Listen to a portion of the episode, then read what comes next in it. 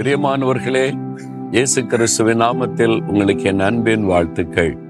ஒரு அழகான சர்ச்சை பார்க்குறீங்கல்ல ரொம்ப பழமையான சர்ச்சா இருக்குதுல்ல. இது மலேசியா தேசத்துல மலாக்காவில் இருக்கிற ஒரு கத்தோலிக்க ஆலயம். போர்ச்சுகீசியர்கள் பதினேழாம் நூற்றாண்டிலேயே மலேசியாவுக்கு வந்திருக்கிறாங்க. அவங்களால கட்டப்பட்ட ஒரு ஆலயம் தான் இது. ஆயிரத்தி எழுநூற்றி ஐம்பத்தி மூன்றில் கட்டப்பட்ட ஒரு அழகான ஒரு ஆலயம். ரொம்ப பழமையான ஒரு ஆலயம். அப்பொழுதே இந்த சுவிசேஷம் இந்த தேசத்திற்கு வந்திருக்கிறது. இயேசு கிறிஸ்து அற்புதமானவர். ஜனங்களை நேசித்து தன்னுடைய அன்பை வெளிப்படுத்த கால காலங்களிலே ஏற்ற மக்களை பயன்படுத்தி வந்திருக்கிற ஒரு தேவன்.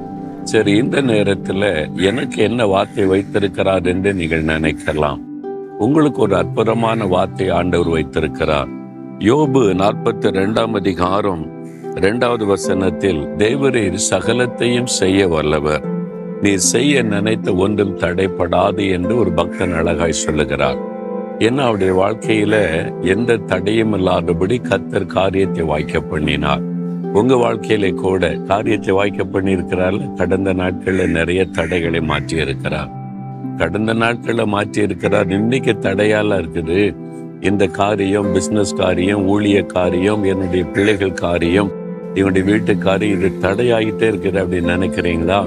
ஏற்ற நேரத்துல வழி திறக்கும். ஆண்டவர் செய்ய நினைக்கும் போது யாரு தடுக்க முடியும்னு நினைக்கிறீங்க? சரியான நேரத்தில் ஆண்டவர் வழி திறந்து விடுவார். எனக்கு ஒரு சம்பவம் ஞாபகத்துக்கு வருகிறது. சில ஆண்டுகளுக்கு முன்னால ஆஸ்திரேலியா நியூசிலாந்து தேசங்களுக்கு ஊழிய ஒழுங்கு செய்யப்பட்டு நாங்கள் புறப்பட்டு கொண்டிருந்தோம். ஆஸ்திரேலியாவுக்கு விசா வந்து விட்டாரு ஆனால் நியூசிலாந்தில் அந்த நாட்டில் இருக்கிற எம்பசியில் வேலைக்கு ஆட்கள் வராதபடி சில பிரச்சனைகள்.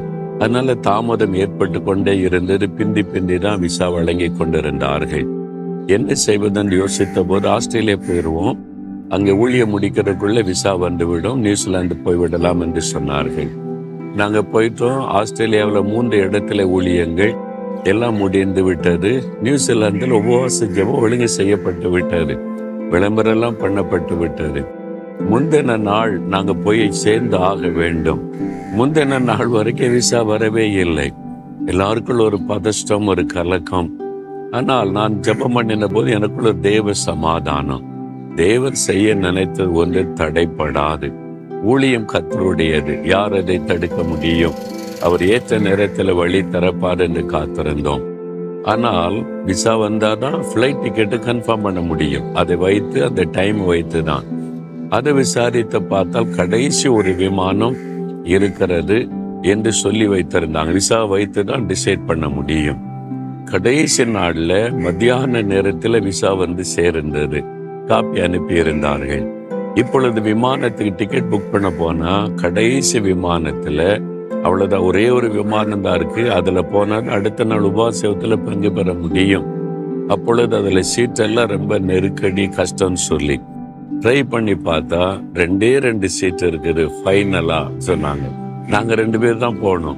கடைசி ரெண்டு டிக்கெட் புக் பண்ணி சரியான நேரத்துக்கு நான் ஆண்டவர் கொண்டு போய் சேர்த்து உபவாச ஜெபத்தை ஆசிர்வாதமாய் நடத்தி கொடுத்தார். சில சமயம் அப்படித்தான். தடை வருவது போல் இருக்கும். கடைசி நிமிஷத்துல கத்தர் வழி தரப்பார் அவர் செய்ய நினைத்த ஒன்றும் தடைப்படாது. உங்க வாழ்க்கையில உங்க ஊழியத்துல உங்க குடும்பத்துல உங்க பிசினஸ்ல தடைகள் விலகும் காரியம் வாய்க்கும். சொந்த போகாதங்க விசுவாசத்தோட சொல்லுங்க. தேவரே செய்ய நினைத்த ஒன்றும் தடைப்படாது. நீர் எல்லாவற்றையும் செய்ய வல்லவர்னு சொல்லுங்க. இன்றைக்கு ஒரு அற்புதம் நடக்கும். தேவரே நீர் சகலத்தையும் செய்ய வல்லவர். நீ செய்ய நினைத்த ஒன்றும் தடைப்படாது என்பதை விசுவாசிக்கிறோம். இந்த மகளுடைய வாழ்க்கையில இந்த மகனுடைய வாழ்க்கையில இயேசுவின் நாமத்தில் தடைகள் மாறட்டும் காரியம் ஆய்க்கட்டும் இயேசுவின் நாமத்தில் ஜெபிக்கிறோம். ஆமேன் ஆமேன்.